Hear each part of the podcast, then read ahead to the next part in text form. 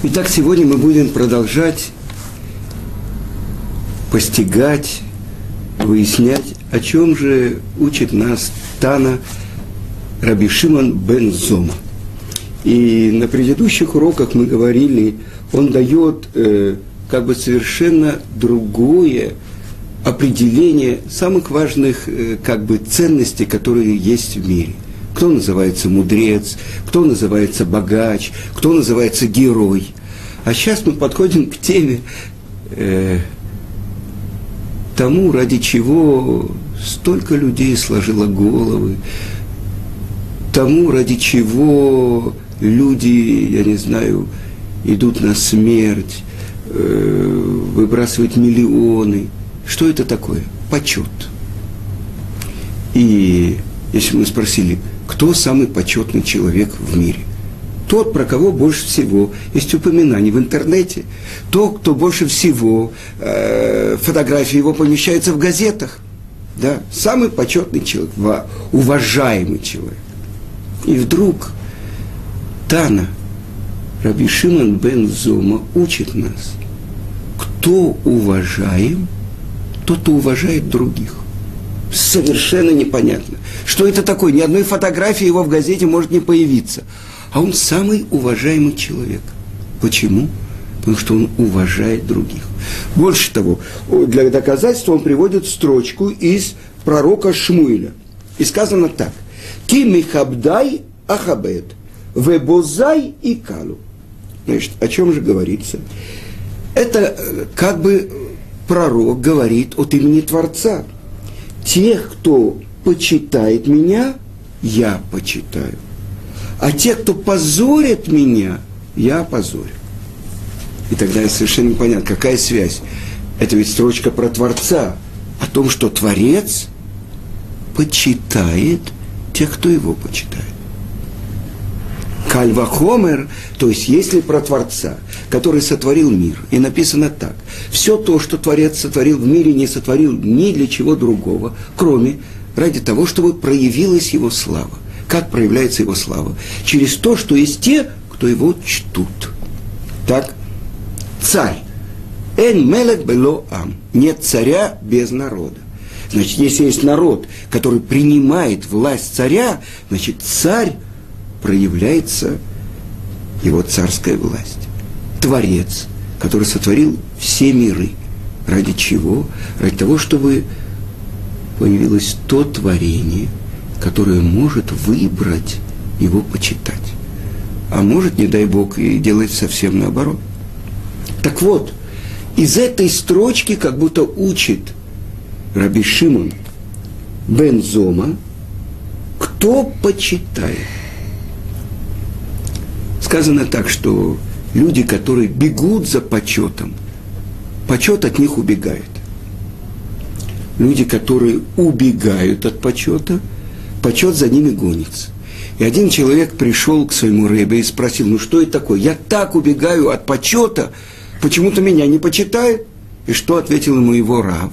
Он говорит, ты слишком часто оглядываешься. Ну, почитай, не почитай, почитай. Да.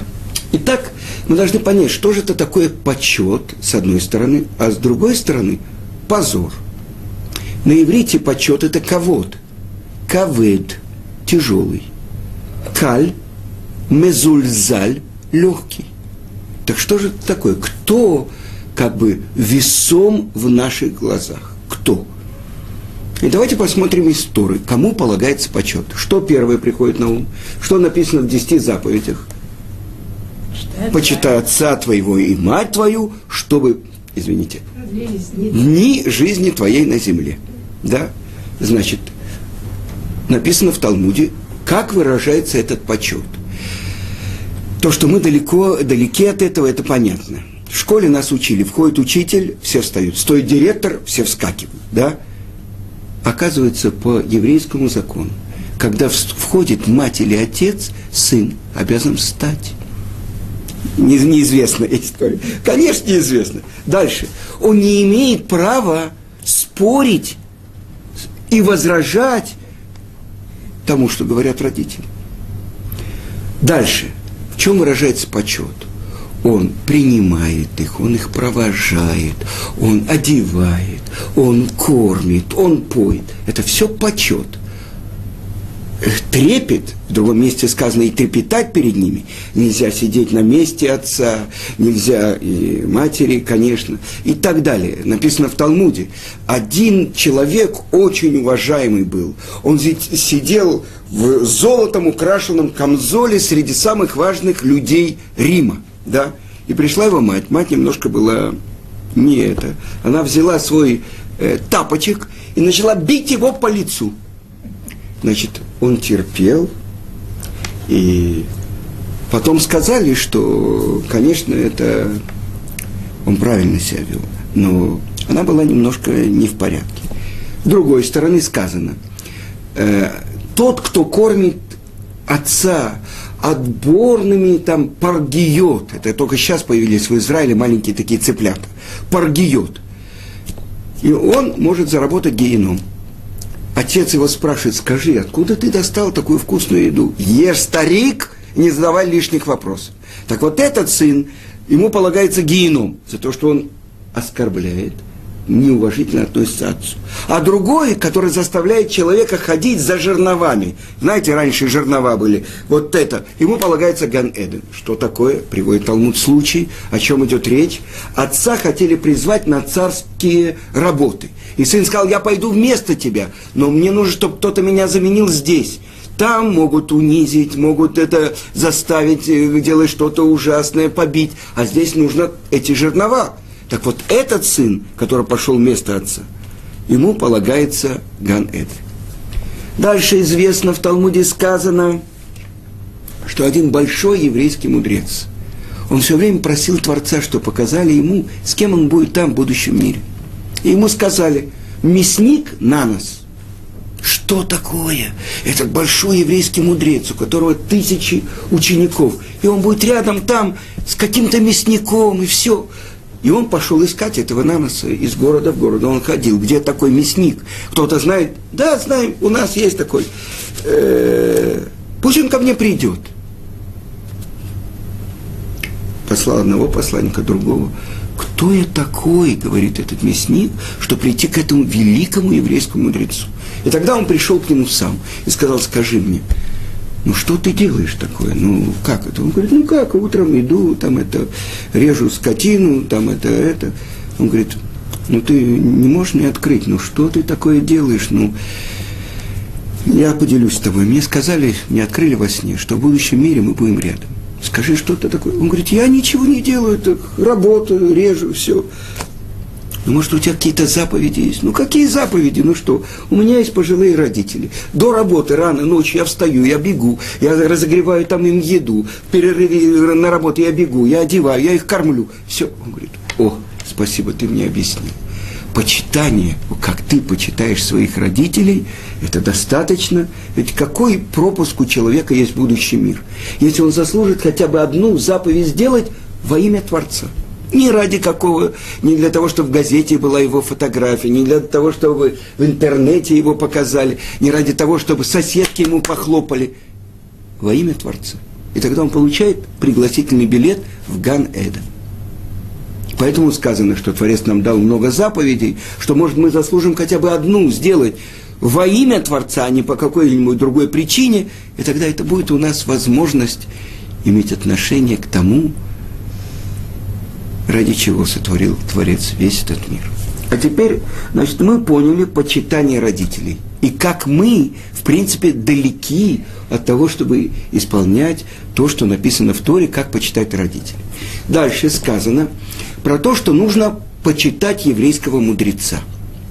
И один мудрец, он толковал каждый предлог «эт» в Торе. Написано в начале «Берешит, Барай Локим, эт Ашамаим». И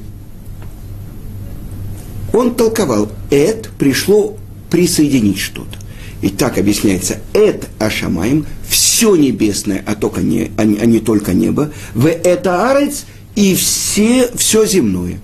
Дальше сказано, что с э, Каином родилась и породили они Эт Каин. Значит, Каином родилась одна его сестра-близнец.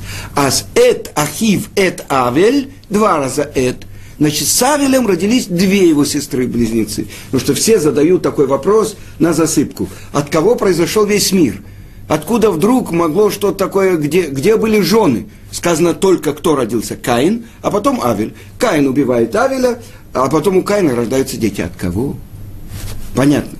Так это устная тара объясняет. Итак, еврейский мудрец дошел до одной строчки такой, где сказано – и извините, я должен отключить мобильный телефон. Я прошу прощения. Оп. Я отключил, он не отключился. Все, я прошу прощения. Э, это Шем Локеха Тира. Перед Творцом Всесильным Твоим трепещи. И этот мудрец сказал, никого нельзя присоединить к Творцу. И тогда он сказал, так же, как я получил плату за то, что я толковал каждую этот предлог из Торы, я получу плату за то, что я отказался от своей учебы. Потому что Торат Эше Ашем Тмима. Цельная Тора. А то, что мы учили недавно про Короха, то, что в Талмуде написано, что когда один еврейский мудрец оказался посередине пустыни, и там сказано арабский торговец, на самом деле это пророк Ильяу, сказал, хочет ли он услышать голос, который раздается из гейнума. Он сказал, да. Как они проверили, что это гейном? Взяли кусочек шерсти, намочили в воде, э, поместили его на конец копья и опустили в эту яму. Эта э, шерсть была вся обугленная. И тогда он приложил ухо, чтобы услышал, и что он услышал? Это был Корах в Адату и все те, которые провалились в геном с Корохом. И что же они там оттуда, из генома, говорят? Муше эмет, веторато эмет, вехем бадаим. Муше истина, Тара его истина, а они, кто такие они? Это те, которые Корох, да там и Авирам, и все эти, которые выступали против Моше. Из генома они говорят правду. Они, не мы сейчас – которые сейчас получаем наказание в геноме, а вот они, те, которые мы были до того, как истина для нас открылась. Обманщики. Значит, Мушемет и Тора его истина. Так это то, что еврейский мудрец сказал. Если я дошел до такого места, которое я не могу объяснить, значит, вся моя учеба неправильна. Я отказываюсь от этой учебы. Потому что для еврейского мудреца самое важное, то, что мы учили раньше, что, кто такой мудрец? Который любит мудрость, который учится у любого человека, а не любит себя, который является источником всей мудрости. Вы понимаете? Это еврейская мудрость. Поэтому у нас еврейский мудрец называется не мудрец, а ученик мудрец. Талмид хахам. Итак, пока не пришел Раби Акива и объяснил эту строчку тоже. Кого можно присоединить к Творцу? Перед кем надо трепетать? Присоединить еврейских мудрецов. Потому что написано так, что глупцы эти вавилонине, которые встают перед свитком, который на, написан на пергаменте, и не встают перед свитком, который идет на двух ногах. Кто это? Еврейский мудрец. И это пришел Раби Акива и сказал, «Эт Ашем Элокеха Тира, перед Творцом трепещи». Кто это? Это еврейские мудрецы. И в качестве примера я хочу вам привести одну историю. Э, эта история происходила, значит, это, наверное, конец 19 да, конец 19 века, может быть, самое начало 20 -е. Вы знаете, был такой великий э, Саба из Навардака. И Навар, Ешива Навардака он основывал везде, причем он посылал своих учеников. Например, известный его ученик, это Равьянкев Исроиль Коневский, тот, кто в еврейском народе называется Стайплер.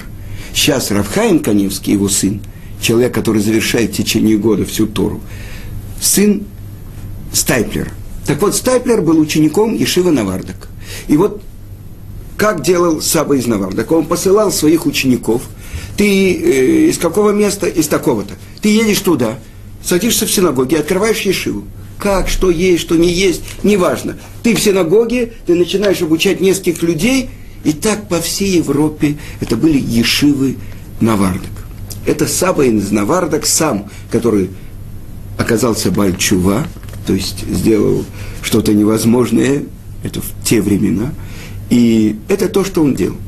И вот известная история. Был один очень богатый еврей, который понимал, что богатство – это то, что Творец ему послал, для того, чтобы он помогал еврейскому народу эти, этими деньгами. Для чего ему Творец дает это? И он устроил э, комитет – в который входили три очень важных человека. И если приходили какие-то люди, которые просили на пропитание, им тут же давали. Э, потому что тогда было много пожаров, было много бедных и так далее. Но если приходил какой человек, чтобы открыть бизнес, или для того, чтобы построить что-то, ему нужны были деньги, это все тщательно проверяли, требовали гарантов. Но когда приходил какой-то человек, который хотел открыть Ешиву или поддержать Ешиву, он просил, чтобы посылали к нему. Потому что он так уважал еврейских мудрецов, он давал большие суммы, пожертвования от себя, и он получал благословение от еврейского мудреца. И вот как-то один рожь Ешивы, сейчас положение очень похоже, то, что мир Ешив очень нуждается, и закрываются колели, потому что не хватает денег – это то, что сказано, это то, что сказано, что перед приходом Машеха, где дурное начало э, будет особенно властвовать, над теми, кто поддерживает Тору. Махзикимба, да, счастливы поддерживающие ее. И это то, что в намеке заключено было, одно из объяснений, когда ангел, защитник Исава, повредил бедро нашего праца Якова, что это такое жилу, которую мы не едим, э, гида наше, берцовую жилу, это он под... То есть это в будущие времена те, кто поддерживают Тору, вот они ослабеют. Поэтому сейчас то, что происходит, не просто так. То есть Тора, ради Торы сотворен весь мир. Ради того, чтобы еврейский народ изучал Тору. А это главный враг. Ецерара, Сатан, ангел смерти это против этого он и выступает. Так вот, тогда была ситуация такая, и вот этот Рош Ишива пришел к этому богачу. Причем, представьте себе, Россия, Польша, зима, снежная буря, он пришел в прихожей, он снял калоши, отряхнул свою шапку, снял э, пальто и в ботиночках чистых пошел по ковру в кабинет к этому большому меценату, рассказал про то, как нуждаются ишивбохеры, что у них нечего есть и так далее. Выслушал внимательно его меценат и выписал ему очень крупную сумму. Э, объясняю, что если бы и другие также выписывали, то все бы Ешивы очень хорошо жили. И вот пока он еще находился у него, благодарил, вдруг стук, и входит Саба из Навардака. Как он был в пальто, как он был в шапке, как он был в грязных этих э, калошах. Он входит в кабинет этого мецената грязными калошами по ковровому персидскому этому, по персидскому ковру. Садится он в это кресло, которое обито китайским, как называется, материал самый дорогой. Не, нет, это не гобелен. Шелком. О, своим этим грязным пальто. И говорит, ну-ну, у меня нет времени, давай быстренько выписывай мне чек. Что все это богатство твое? Ты знаешь, что оно не стоит даже одного часа изучения Торы. Ну, написал чек, я пошел, мое время дорого. И вдруг этот Рош Ешива видит, что он выписал чек во много раз больше, чем то, что он выписал ему. Пожал он ему руку, привет, учти, тебе надо учиться, ты еще амарец, ты еще ничего не знаешь в Торе. И ушел. И тогда вот этот Роша Шива спрашивает его, скажите, пожалуйста, ну я ведь э, тоже, вот у меня и Шива и так далее, я почтил вас, а вот пришел Саба из Навардака, похлопал вас по плечу, грязными этими своими калошами прошел по этому ковру, и все. И вы выписали ему чек во много раз больше, чем мне. Я, конечно, не вмешиваюсь, но объясните почему. О, это очень просто, сказал меценат. Ты снял калоши в прихожей, ты снял пальто, ты пришел ко мне чистенькими ботиночками, чтобы не повредить ничего, все. Ты показал уважение моему богатству. Тогда я должен поделиться своим богатством. Я понимаю, богатство – это важная вещь. Я тебе выписал то, что я тебе выписал. Но Саба из Навардака, он мне показал, что все мое богатство – это ничто по сравнению с изучением Торы. Так я действительно, я почитаю Тору. Поэтому я ему выписал гораздо больший чек. Да. Это настоящая история, которая происходила с Абой из Наварда. А теперь посмотрим, кто еще почитаем. Мы сказали родители, мы сказали еврейские мудрецы. Сразу у нас есть особенное благословение, если мы видим царя. Даже не еврейского царя мы благословляем. Если мы видим еврейского царя, во сколько раз больше. И, скажем, если отец э, не взыскивает, прощает, то сын может даже уменьшить почитание отца. Но царь, даже если он бы он простил, он не имеет права. Это почет, царский почет ему полагается. Что это значит? Он может по э, участку любого человека провести свою дорогу. Мелех порец гедер. Он пробивает, он берет на службу к себе. Сказано, что когда царь Шлому строил храм, там людей посылал в, в Ливан, чтобы рубили эти кедры на, стро, на строительство. Месяц они были там, три месяца дома. Это царская власть. Почему? Сказано, что царь, написано в Торе э, об Элимелхе, Эхадам, один из народа. Что, мол, ты сделал такое, Ицкак? Ты сказал, что Ривка твоя же э, сестра, что вот-вот мог бы согрешить с ней один из народа. Объясняет Раши, кто это один из народа? Особенный из народа. Объясняет Рамбам, тот, кто делает народ единым целым. Кто это? Это царь. Итак, царская власть, которой полагается почет, потому что сказано, что когда, например, царь Шломо – восседал на троне в Иерусалиме, это было подобие царской власти Творца. Это то, что называется царская власть. И, несомненно, царю полагается почет. И тогда мы посмотрим. Тоже известная история Хофицкайм. Он рассказывал перед грозными днями. Русский царь, он решил проехаться по всей своей стране, увидеть и так далее. И вот из Петербурга он приехал в Москву. Там все улицы были украшены транспарантами, вычищено все, самые важные люди Москвы э, пришли к нему навстречу и так далее. Это вторая столица, Москва. Дальше он поехал в какой-то другой город. Заранее тоже было все начищено, представители дворянства выходили, на вокзал его встречали и так далее. И вот он должен был попасть в какую-то отдаленную деревню. И староста деревни вызвал всех и говорит, вы знаете, сейчас сюда приедет царь. И я прошу всех оказать ему почет. Я говорю, ну что ты говоришь, кто такой царь, что такое почет? Ну что это такое, что нужно делать? Я вам объясню.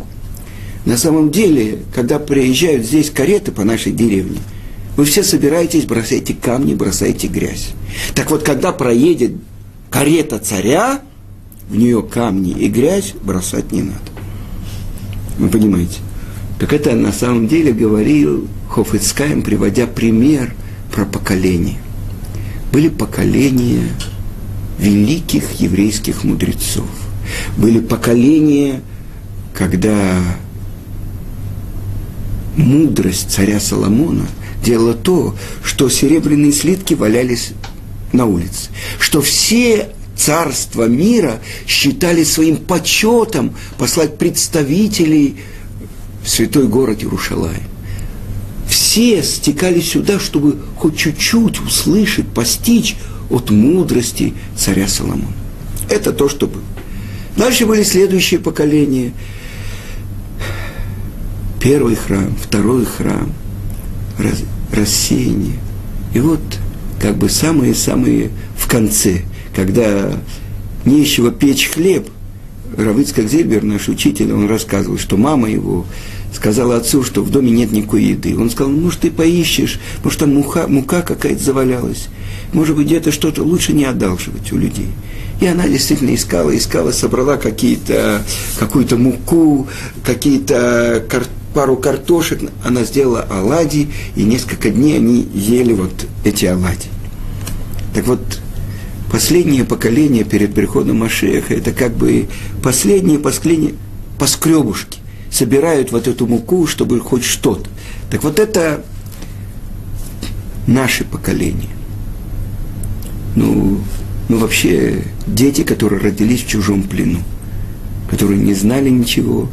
Я уже рассказывал несколько раз, мой друг один, ему сказали, у нас сегодня праздник. Он говорит, о, соберемся, выпьем водки. Он говорит, ты не понял, это Йом-Кипур. А что делать надо? Надо поститься. Хорошо, будем поститься. Это наше поколение. Мы, что мы знали и что мы не знали, и те, у кого была хоть какая-то традиция. Один человек в Москве мне рассказывал, Песок я знаю, на столе была маца, а обычай под столом передавать хлеб. Вы понимаете, вот такие обычаи были это в нашем этом галуте. Так вот, мы говорим про почет. И мы хотим прийти к пониманию, что это такое, кто уважаемый человек. Тот человек, которому полагается почет. И вот комментаторы нам открывают ключ. Ну как это можно уважать, почитать других людей. Я же вижу все их недостатки, у каждого из них. Это же вообще, я же вижу, это плохо, и это плохо, и это плохо, и плохо. А я-то, у меня-то все нормально. Вы же понимаете?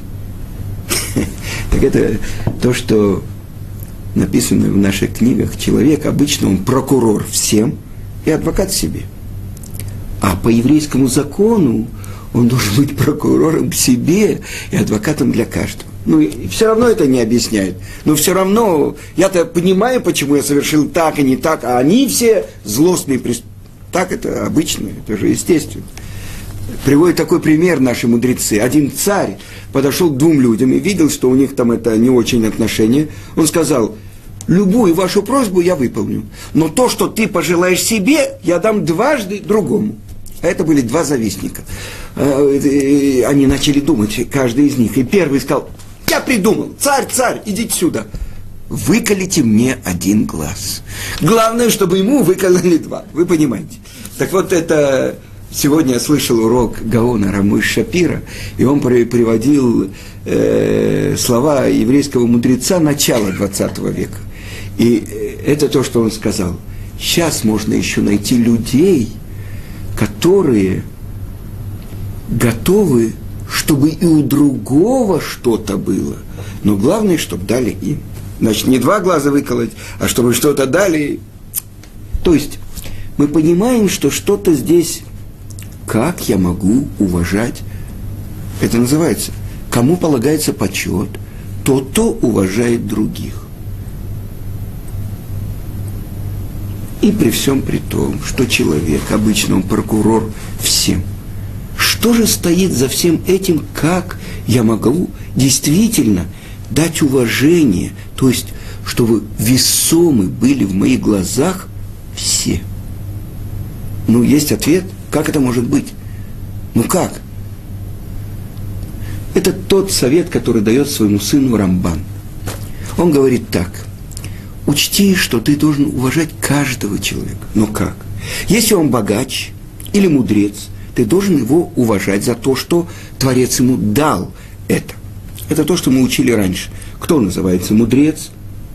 Учащийся у каждого человека. Кто такой богач, который довольствуется своей долей, которую он получает от Творца. Но ну, давайте просто возьмем. Еврейский мудрец или еврейский богач. Ты должен их уважать за то, что Творец их выделил, дал.